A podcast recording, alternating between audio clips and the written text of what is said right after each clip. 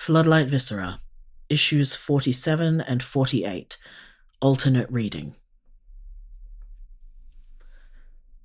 Time hits different in this time of times in these unprecedented times, in these strange and unusual times, in these surreal and pointless times, in these hard and rough times, in these same as they always were times. Hop, skip, and jump from one issue to the next in these non-linear times, in these make it up as you go times, in these a change is as good as a rest times, in these break it up with something new times. Bounce back to the past, bounce forward once again. What's the point of keeping score when days lose all context, when everything and nothing happens all at once and never at all?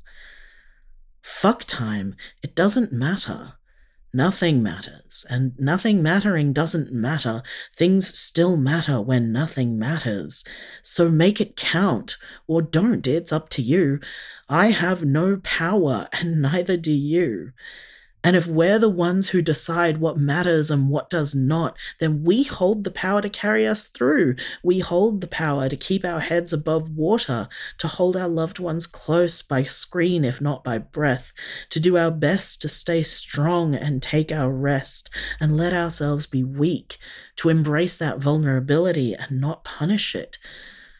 So lay back, pull the blankets about yourself Turn the screens on, open that book, and embrace each moment with as much acceptance as you can conjure. Nothing is normal, so find normality where you can. I have been sitting by the window. Sun in my eyes, book in my hands, cats on my legs, beats in my ears, and love in the room. And it passes time without suffocation, which feels like a victory. Then take that victory and let it nourish you. Let the moments enrich you. Let the rest revitalize you. If we have no power, we have nothing to lose.